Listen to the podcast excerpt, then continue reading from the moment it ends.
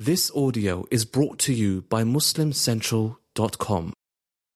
We need to step it up and help the youth get over their real problems, their real issues. It's like putting butter on top of a fire and saying to the butter not to burn. I think this is a real global issue. Assalamu alaikum. Welcome to Global Issues on Al Hikmah TV. I'm your host, Shafayat Mohammed, and uh, with me in the studio today we have a very, very honorable guest and very privileged to have him with us in Al Hikmat studio. And he's no less a person, and to make sure I get his name totally correct, it's Sheikh Omar Suleiman. He has a very interesting history here in the United States of America, living in Louisiana and now in Dallas, etc. But because he is with us, I will not take away from giving his background information and welcome the Sheikh to Global Issues. It's a pleasure to have you with us. It's an honor to have a young, dynamic man with like you in Al Hikmat studio.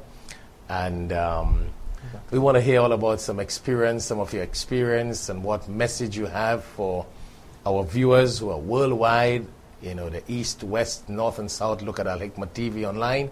So, um, again, welcome to the show. Jazakallah khair. It's an honor to be here.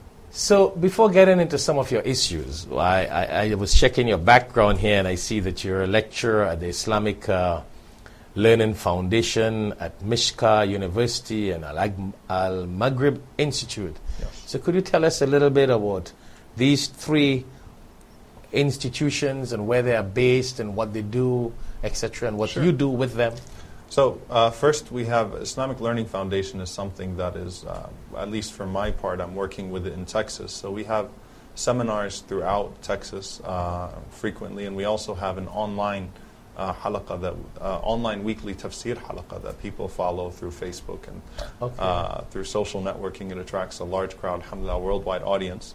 Um, so we've been doing weekly tafsir sessions, and at the same time, again, seminars throughout Texas on issues. So the motto of Islamic Learning Foundation is fusing knowledge with service. So it's connected with the Islamic Circle of North America. So we look at surahs that have, an, you know, that, that, that can serve, of course, the whole Quran can, but we look at surahs, for example, in tafsir, um, and we, we try to extract the activist perspective of the surah and those Okay. types of things. So we try to relate that to service, the lives of the Sahaba. Whenever we cover them, we try to relate it to service. We also did a class on Sharia, And these activities are basically in Texas. Texas, and online. And Online, then with okay. Mishkah University. so um, you all are like Islamic Texas Rangers. you know, I- I Texas guess are known as can be Texas. Rangers, yeah, right? I guess we are the Islamic Texas Rangers. Trying to be that way, inshallah. Good, inshallah. Alhamdulillah. With Mishkah University, it's also the Islamic University of North America. Was founded by uh, Sheikh Salah Hassawi, very prominent uh, scholar in, in the West. Uh, he's the founder of the Assembly of Muslim Jurists of America and also Mhm, mhm. American Open University and others. So, Alhamdulillah, it's uh, a very successful project. We teach an entire bachelor's degree program, uh, very interactive. So, instead of the, the traditional correspondence course online, uh, the students are actually interacting with, stru- with instructors all over the world, alhamdulillah, and they're getting a credible bachelor's degree in Islamic studies online. Alhamdulillah, we're also branching now into the graduate program. And where you all based? Um, it's right now it's based in Minnesota. Okay. Many of the instructors are PhDs from Al Azhar University in particular. So we have teachers in Egypt. Subhanallah. Um, so we have an Arabic program and an English program, and Alhamdulillah, Rabbil Alameen, the students are worldwide. So I have students in Romania and in Germany, as and all over the world, Alhamdulillah, that are really getting good access to quality Islamic knowledge. Alhamdulillah, quality bachelor's degree in Islamic studies that uh, hopefully they can keep up with inshallah ta'ala and move on forward. And then with Al Maghrib Institute, Al Maghrib Mhm. Institute is a uh, is a worldwide initiative. Also, alhamdulillah, was founded by uh, Sheikh Muhammad al Sharif, who was born um, in Canada, born and raised in Canada. Went to Al Medina, studied at the Islamic University of Medina, and then him and some uh, prominent scholars also from, from Medina started it essentially. Sheikh Walid Basyuni, Dr. Yasir Qadi, and others. Um, Sheikh Yasir Birjas. And Alhamdulillah, Rabbil Alameen, that has over 20 locations now in, in the United States and also in Canada. And uh, it's spread now to the UK, to Malaysia, to Indonesia, to Ireland, to the Philippines, to Singapore, all over the world, to Dubai now, Alhamdulillah, where there are seminars uh, seminars being taught all over the world, alhamdulillah. Good. And um, I know your background in seeking education. You have been to the United Arab Emirates and you have studied in Jordan, etc. Would you like to share that experience with our viewers a little bit? Well, alhamdulillah, for myself, I'm still a student of knowledge, alhamdulillah. Well, we haven't- all, we all we aspire to be that way, inshallah. And um, I, I started, alhamdulillah, Rabbil Alameen, uh, early t- in, in 2000. I went over to the United Arab Emirates, so I got a chance to uh, study there with uh, Sheikh Tariq Rajah and Sheikh Amr Shishani, both from Umm al-Qura University. Mhm, Alhamdulillah, and I spent some, some years there. And Sharjah, mashallah, was always a place where there was always scholars visiting all around. So. Alhamdulillah. I, coming from the American background and the American context, I kind of had to learn Arabic almost from scratch. Uh, even though my parents are Palestinian, okay, okay. almost had to learn Arabic from scratch in terms of in terms of studying because I grew and up in the United Arabic, etc. Right? Right, right. Yeah. But Alhamdulillah, Rabbil Alameen, that was really, I feel like the, you know, I you can never thank your scholars enough. Mhm, when I mhm. I also when I came back from uh, from the United Arab Emirates, I started studying with Sheikh Hussam Mubarak, who uh, was the Imam in Baton Rouge for uh, over 25 years, Alhamdulillah, and he's now my father-in-law. I ended up marrying his daughter also, Alhamdulillah. You are a real So- student of deen. So yeah, I, I took knowledge from him, and I took his daughter, Alhamdulillah. Everything, the complete package, inshallah. And since then, alhamdulillah, it's been various scholars. Sheikh Salah Hassawi always is a mentor to me. Dr. Hatim al-Hajj, he's the dean um, of the uh, Mishka University, also a mentor. Sheikh Omar Sulaiman al-Ashqar in Jordan, alhamdulillah, Alamin, have the opportunity to interact with him and also translate some of his books. Um, and so, you know, I'm just a student that's jumping right now for knowledge from different scholars. Well, I know that's what that's what talab is all about, seeking, Yeah. inshallah. Alhamdulillah. Well, with your experience and fresh in your mind with all these sheikhs and all these teachers, you mentioned a point a little while ago about your relationship with your teachers and what you learn from them. There are a couple of issues I would like to discuss with you and uh, ask you to share your experience and knowledge with our viewers on. And one is um, pertaining to your of your experience in traveling, your affiliation with teachers, the connection you had with them, the spiritual connection, because nowadays we have a major problem with students in the West, especially, and I understand it's happening even in the East and all over the world. Absolutely. There isn't this respect between teachers and students. Mm. And when it comes to knowledge, respect is a major line. It's not just a fine line, it's a major principle in the bond of spirituality and knowledge. And I'd like you to share that, that experience you have had. And um, I want to get down to some other topics just to let our viewers know. We want to talk a little bit. You mentioned again about marrying the daughter of your teacher. So I'd also like to find out about, you know, your, How you uh, can your- marry your daughter's te- your teacher's your daughters, teacher's right? daughter. well, that's one thing, but um, uh, well, I couldn't get a teacher's daughter to get married to, so I ended up married and getting married in the city where my teachers taught.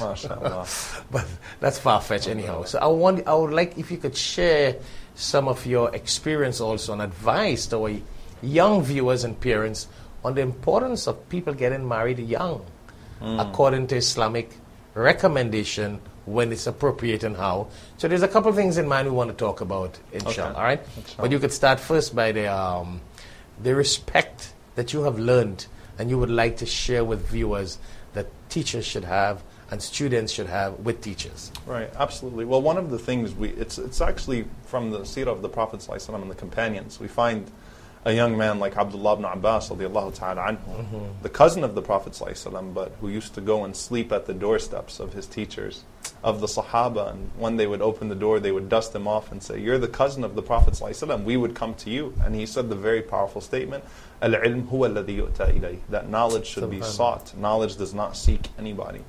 And I think, um, you know, also there, there, you know, in, in our culture, and when I say our culture, I don't mean the Arab culture. I mean an Islamic culture. There's a deep emphasis on respecting and loving our teachers and learning adab from them, manners, not just not just learning from the books, but rather learning adab and manners from them, from shadowing them, And subhanAllah, so we have a lot of poetry and st- even if it's not necessarily uh, Islamically, you know, 100% correct. Man alamani harfa kuntu laha abda, Mhm, that whoever mhm. teaches me a letter, I am to him like a slave. Like a of course, slave. only to Allah subhanahu wa ta'ala.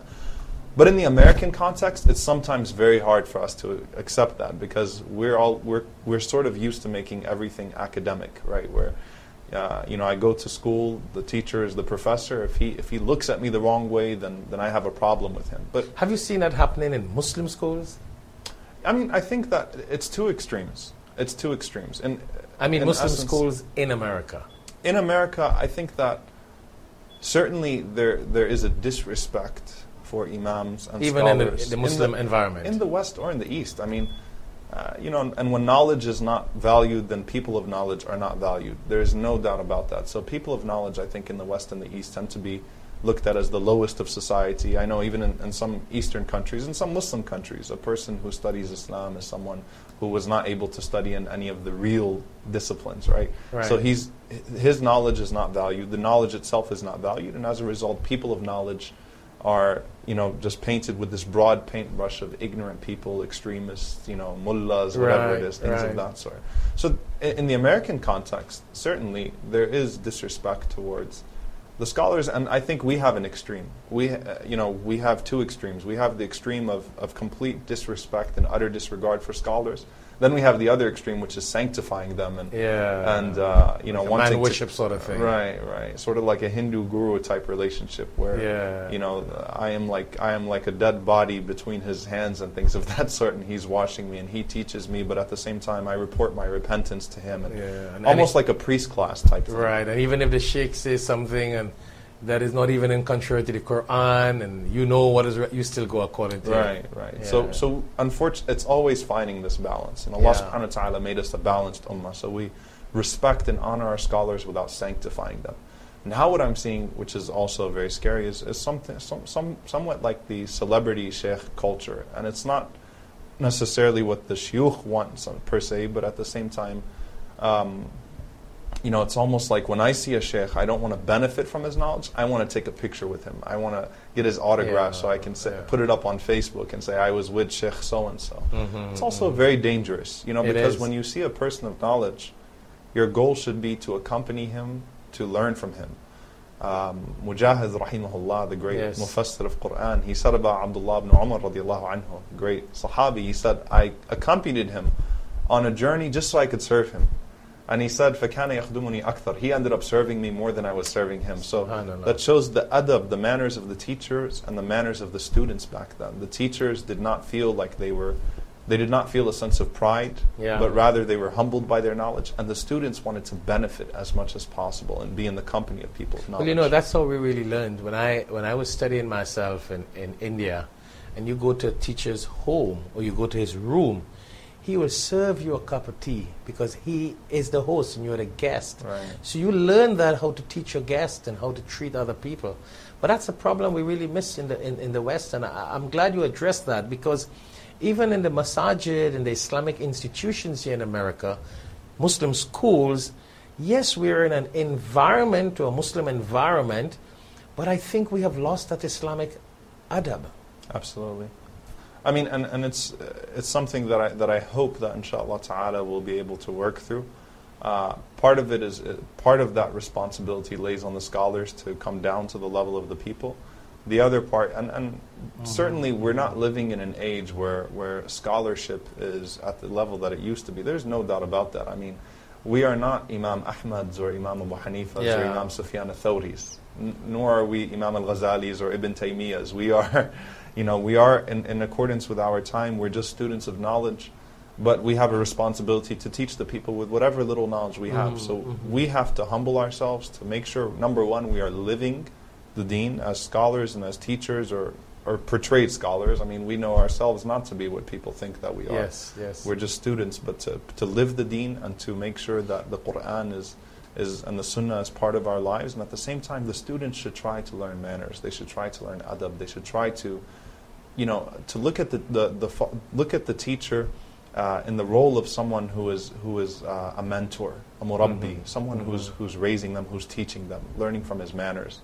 You know, they used to say that they used to sit in the halaqah of Imam Ahmad ibn Hanbal rahimahullah, over 5,000 people and only 50 of them were writing. The rest of them were just observing his manners. Subhanallah. So certainly there's, it's, a- it's a responsibility that falls on the teacher and on the student. There's no doubt about it. yes, it's a balance on both sides. Absolutely. Speaking about that, um, I know you you're very well known for your lectures on m- youth friendly masajid or masjids not being youth friendly. We got to go on a break for a couple of seconds, and uh, when we come back, I would like you to share your advice to our viewers on that aspect, because just as we speak of teachers and students, I think we have a little bit of that problem with elders in masajids and, and organizations running institutions who are in a different world and for some reason they're not really community, community friendly or youth friendly Absolutely. and it's not welcoming for the growth and the betterment of Islam. Absolutely. So, respected viewers, it is of course a pleasure to have with us Sheikh Omar Sulaiman with us. And uh, when we get back after the short break, we will continue this very interesting discussion on masajid being youth friendly or not friendly, vice versa. Assalamu alaikum. Subhanallah. Tune in to Who's Who in America and in your community, hosted by Sister Naima Khan Ghani, with extraordinary guests every Sunday night at 8:30 p.m. on www.alhikmatlive.com. ولا إله إلا الله ولا إله إلا الله والله أكبر والله أكبر Tune in for Friday Khutbah at 1.30 p.m., broadcasting live from Darul Uloom Institute, Pembroke Pines, Florida, on Al Hikmah TV Online. جشن آمد رسول الله الله Tune in to Young Muslim Talent in America, hosted by Salma Mohammed with talented kids from all over America every Saturday night at 8.30 p.m. on www.alhikmatlive.com Allah oh jashn aamad Allah Allah Thinking of doing sadaqah jaria for your near and dear ones? We recommend you to sponsor the Origin of True Islam brochure, The Genealogy of Prophets, or the surahs and zikr to be recited daily as Sadaqah Jariyah for your parents who have passed away. Or you could sponsor one of the items for yourself, fi sabilillah. For more details, contact the Al Hikmat office at 1 800 804 0267 or 954 986 0158 or email us at alhikmat at alhikmat.com.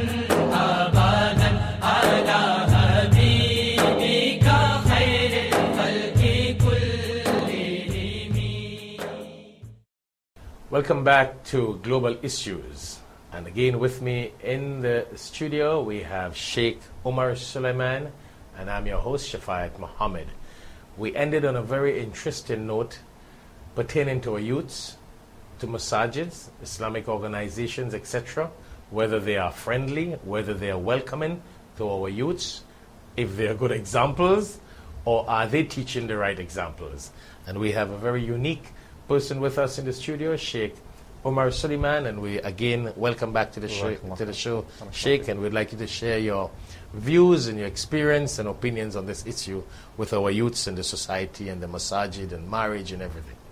Well, Alhamdulillah Rabbil Alameen, I think that um, we, are, we are witnessing a change right now. I hope that some masajid are undergoing this change. Now, first and foremost, when I say youth friendly, and I think, again, like, like we talked about the previous topic, there are two extremes. One extreme is to make everything halal so that the youth will uh, become more accepting of Islam. Basically, to water down Islam so much that the youth will say, oh, okay, this is easy.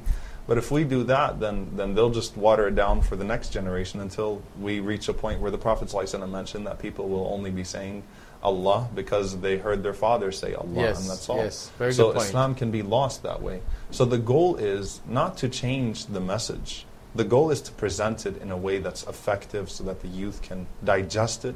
Mm-hmm. And, and as Ali radiallahu ta'ala anhu, he said, so I'm talking more about the perspective from an imam's perspective at this point. Ali radiallahu anhu, he said that the greatest faqih, the greatest scholar, is the one who can uh, cause people or who can um, teach the people in a way that they don't despair from the mercy of Allah subhanahu wa ta'ala, but at the same time, He doesn't give them the concessions to disobey Allah. Subhanallah. So that's the balance of, of those Sahaba that they had. So the Sunnah is beautiful, the Sunnah is tolerable, the mm-hmm. Sunnah is the Sunnah brings happiness in our lives when we adopt it, when we adopt it in our own lives. But at the same time, again, so we don't. So I think that's one approach to youth-friendly masajid is let's turn the masjid into a into a concert, and that's not the goal there. I think what needs to be done is that the imams need to come down to the pe- to the people's levels, to the youth's levels. They need to they need to get on Facebook. They need to get on social networking. They need to use their they need to play basketball and football with the youth. They need to uh, start talking their language, start understanding their language, um, so that they can start to have fruitful discussions back and forth, so that they can understand the the needs of the people, and at the same time, um, you know, the youth can also understand the perspective in a different way, in a Yeah, fresh that- way. That's a good point you made there because a lot of times you hear elders complaining that there are no youths in the program. But did they invite the youths by email? Did they send an invitation? You know, it's like one old guy gets up, makes an announcement to a bunch of old people in the mosque, I mean, with all due respect to our elders, and then says, We didn't see young people in the program. But I love that point you made.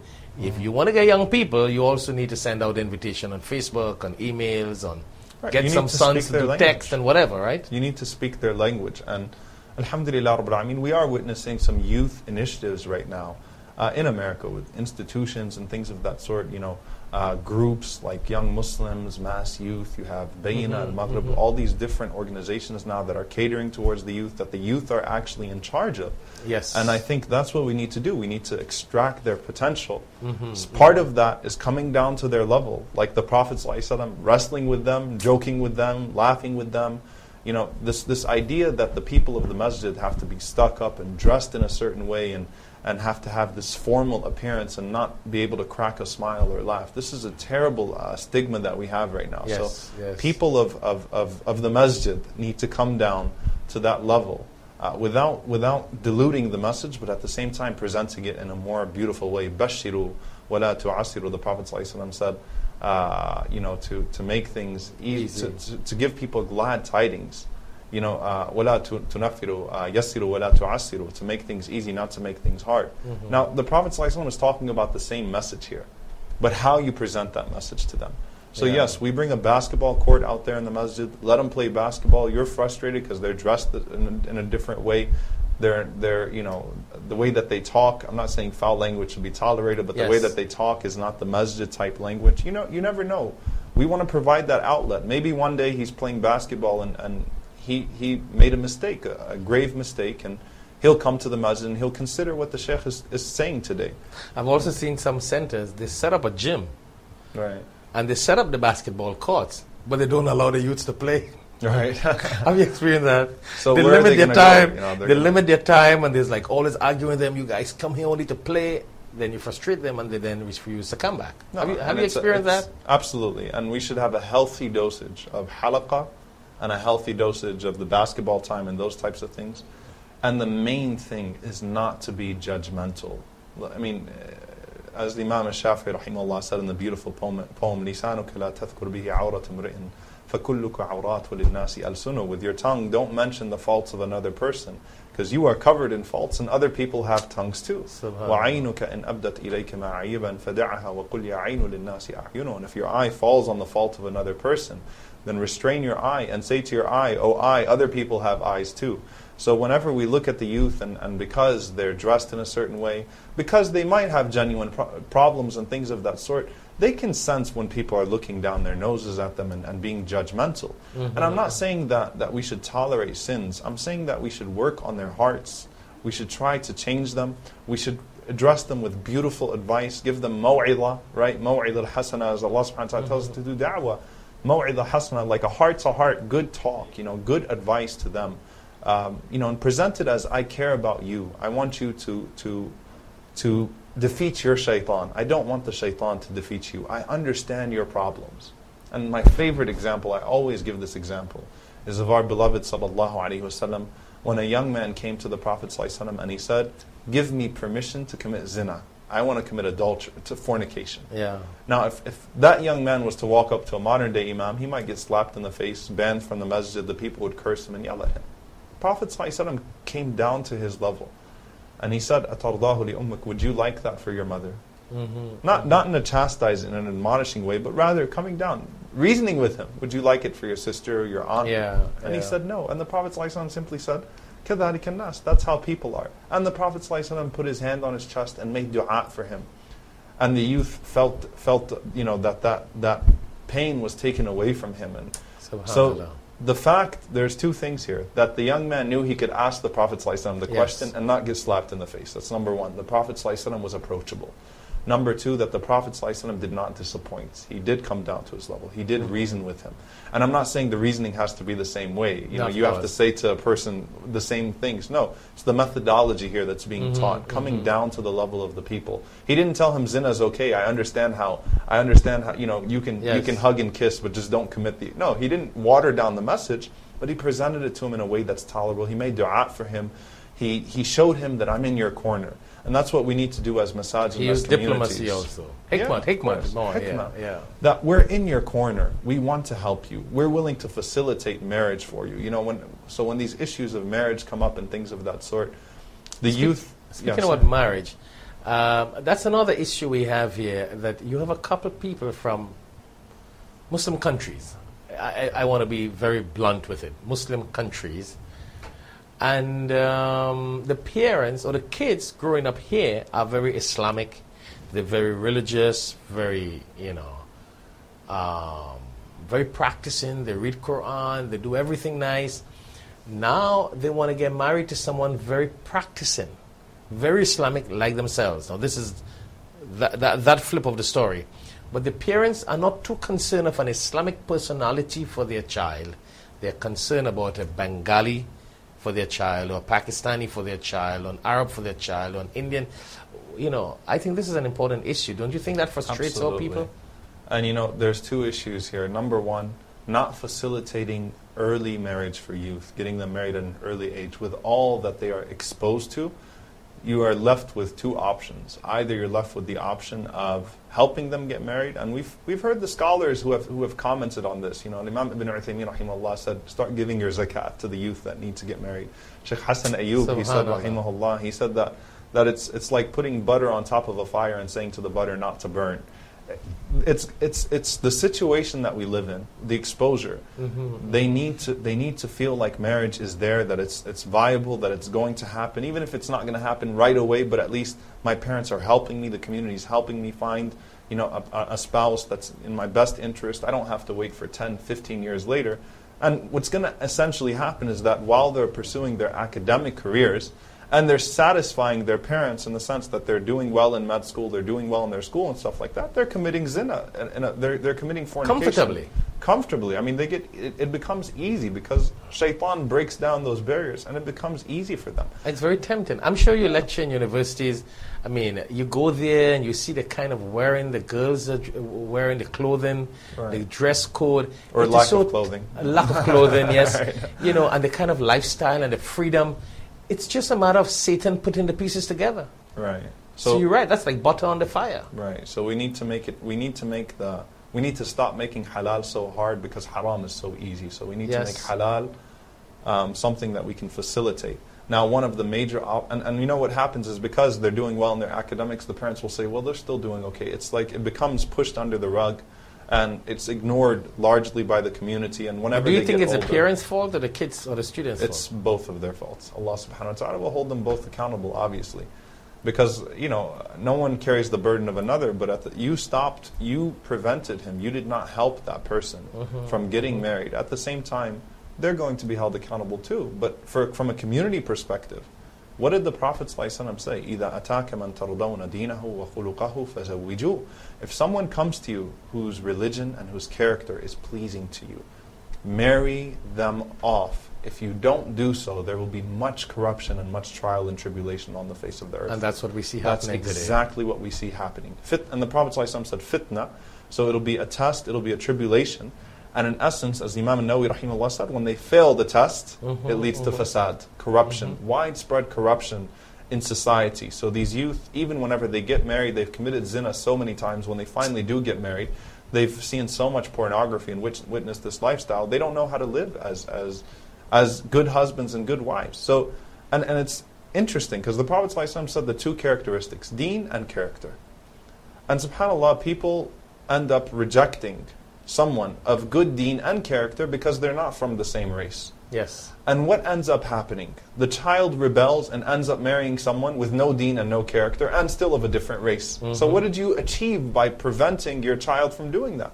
Instead, now look, you know, you're, I've seen hufad of Quran, people who memorized the Quran, who ran off and, and ended up, you know, uh, living in zina Yeah, and adultery, marrying people of no deen, no religion, no character, and still of a different race. So nothing was achieved except a further downfall of the community and the society. So we need to facilitate this for our youth. So don't you think that help them out with organizations and Islamic centers should be a little more effective on such conferences and seminars into the adults, not so much the youths? Because you're right, it's the parents. 99% Allah gave the parents a responsibility to educate their children.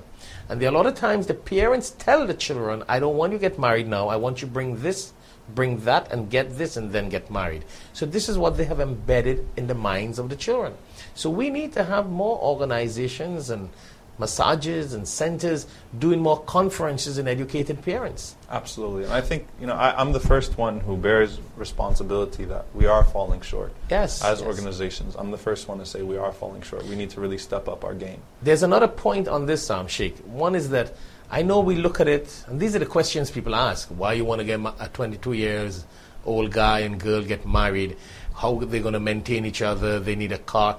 But I think as a sheikh moving around and, and I mean, get, telling the, the organizations and the elders and everyone, just as a father or parent maintains his or her son in this university, and the parents maintain his or her daughter in that university, they could continue maintaining their, their children in, in the various universities or get them to come together in one university to study, get them to be married, and each parents should finance their child if they want Islam.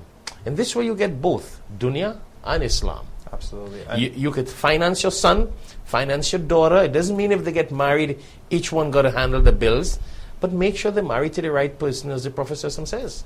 Absolutely. And you know, this is my message to parents would be is that uh, two things. Number one, if you manage to feed your child, you have to pay for their food and you get them through university. You've provided for their dunya. You've provided for their dunya. But if you're able to help them, I'm not saying that you, you completely, and that'll bring me to my second point. I'm not saying that you completely pay for everything for your child when they get married, but if you facilitate marriage for them, even financially helping them out, then you are helping preserve their deen because that is half of their deen, as the Prophet ﷺ said. So you're preserving their akhirah. Which one is more important? Now, the second thing on that note is if someone says, well, my kids are not responsible, things of that sort. And you know what? Sometimes it's true Yeah. we need to get out of this mentality that um, I'm doing a favor to my kids when I don't let them work for a penny in their lives, when I teach them no responsibility whatsoever. That my idea of providing for them is having big flat screen TVs around, around the house, giving them a Mercedes Benz at the age of 17, 18. They never have to work for a penny in, in their lives. They've never done anything in their lives. They've never learned responsibilities. So, yes, they're children. So, we need to encourage our kids. You know, back we know with the Prophet ﷺ, back then the Arabs they used to t- send their kids out to the desert to Mm-hmm. fetch for themselves, basically for a few years, to, to, to learn that. So we need I still to like to do that. yeah, you send your kids to the desert. Uh, you know, it's it's and, and they they need to learn to fetch for themselves. Otherwise, they're you know they're going to go get married and they're expecting their wa- the, the the sons will be expecting their wives to be mothers. you know, Yes, cooking and, and cleaning and doing absolutely, you know, subhanallah, nothing for themselves. And they'll never learn responsibility, and that's why they're not capable.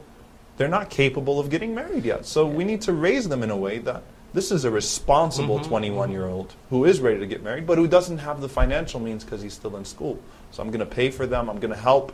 You know, son, I'll, I'll, t- I'll, you know, whatever I can do. You know, I'll help pay your rent. I'll help pay those things. That's that's important. And I think the- that is important. That's what the parents. That's a very interesting point. You know what I thought about when you mentioned that? It's interesting how parents boast today about I have bought a car for my son and I already bought him a house and he has this land and if anything happens to me he already has business and land and degree. and most of the times they don't have them married. Mm. And then they get married to the wrong spouse, and the spouse comes and takes everything.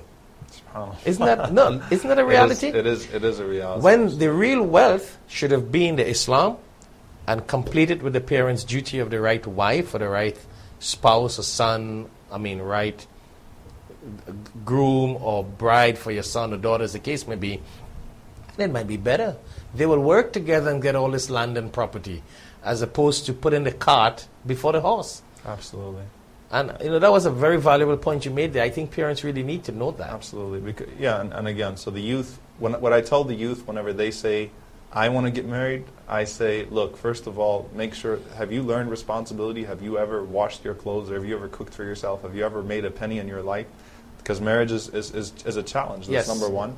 Number two is to, at, at the same time, in the process of trying to get married, um, make sure that you don't use your parents as a scapegoat to commit zina because Allah will still hold you accountable Yes, if you yes. go out and you commit zina. So you should still fear Allah subhanahu wa ta'ala while the means are being made. Allah has not made zina an option for you. Mm-hmm, and the third thing that I would say to them is, is to really um, you know, to really look at themselves, to analyze their deen, to make sure that they are the right, that they are in a, in a situation, a spiritual state of getting married and being together um, with another person and really ready to start that family. Yes. And the last thing, and this is very important, um, because we always give the parents a lot of flack, and rightfully so sometimes. The last thing, though, is that a person, you know, if I, the youth, many times what they do is they go establish a relationship in the haram. Parents' fault sometimes because they didn't facilitate the halal. And sometimes it's Muslim Muslim. Yeah. Then they'll go to the parents and say, I want to marry such and such. And if the parents refuse, it's too late. We've already established a relationship. We're already in love. We're already, we're already been talking for a long time. I can't live without that person. So they're going to throw away a relationship of 20, 25, 30 years for a person that they've known for three, four months because they've already fallen in love where they should have went from the front door Yeah. instead of the back Yeah. door. Yeah. And so they'll go find an imam that's going to say, "Oh, you don't need a wali. I can marry you without your father." They'll go. They'll do whatever they can. yes, yes. Right, and that's a problem. That's a huge, huge, huge problem. Yes. So, it's it's you know, Alhamdulillah, Allah Subhanahu wa Taala puts the burden on the parents. Allah, there is a way where the parents are revoked. The wali, we know in Islam, there are some times where the wali will have his his guardianship revoked in marriage if he's being unreasonable and things of that sort. So, Alhamdulillah, the parents are, are being held in check by Allah Mm-hmm, Subhanahu wa Taala. The youth are they also have a viable way of approaching marriage, and yes, they might have to wait a few more years, but look how Allah tested Yusuf alayhi salam, the mm-hmm, most mm-hmm. beautiful man that's ever you know mm-hmm, that ever been created. You know, Subhanallah, half of the beauty. Allah tested the. Prophet ﷺ also. They were tested with this, but at the same time they were firm, and Allah made a way out for them. So they need to also learn patience, and as a community, we really need to step it up. Myself included, organizations, communities. We need to step it up and help the youth get over their real problems, their real issues. Stop talking about the minor things with them. I mean, you're talking Yes. to a youth about minor things. A youth comes in with shorts or with an earring Mm-hmm. or with a haircut that's not Islamic or a picture on his shirt. Trust me, that's the least of his problems. Yes, yeah, you're right. That's um, marriage is such an important thing. You know, sometimes they get married in the right time, they're going to give up all that. Because most of the times they get into these sort of things because they're not married. Right. And they're trying to attract the opposite sex. Right. And if they get married, they're going to be settled. And at the end of the day, it's the solution of the Quran and Sunnah. Absolutely. And that will answer to many of these diseases out there. Absolutely. Anyway, Sheikh, it was really, really a pleasure to have you with us on global issues, and I think this is a real global issue. Alhamdulillah. Our youths and what affects our youths and family life today. is, absolutely. It May is Allah a help them all, inshallah. Major global issue. Allah And I really want to thank you on behalf of Al Hikmat for being with us here in Al Hikmat studio. And it was a pleasure, of course, and feel free anytime to stop by, be our guest. And may Allah bless you and continue to bless you wherever you go, fi sabilillah, inshallah. Jazakumullah khair. Well, viewers, we are very fortunate to have Sheikh Omar Suleiman with us in Al Hikmat studio, and he is a well known, renowned Islamic scholar, lecturing throughout the world, especially here in the United States of America. And uh, we continue to pray for him, and may Allah bless you. And please tune in to this show, Global Issues, same time, same station next week, inshallah. Assalamu alaikum.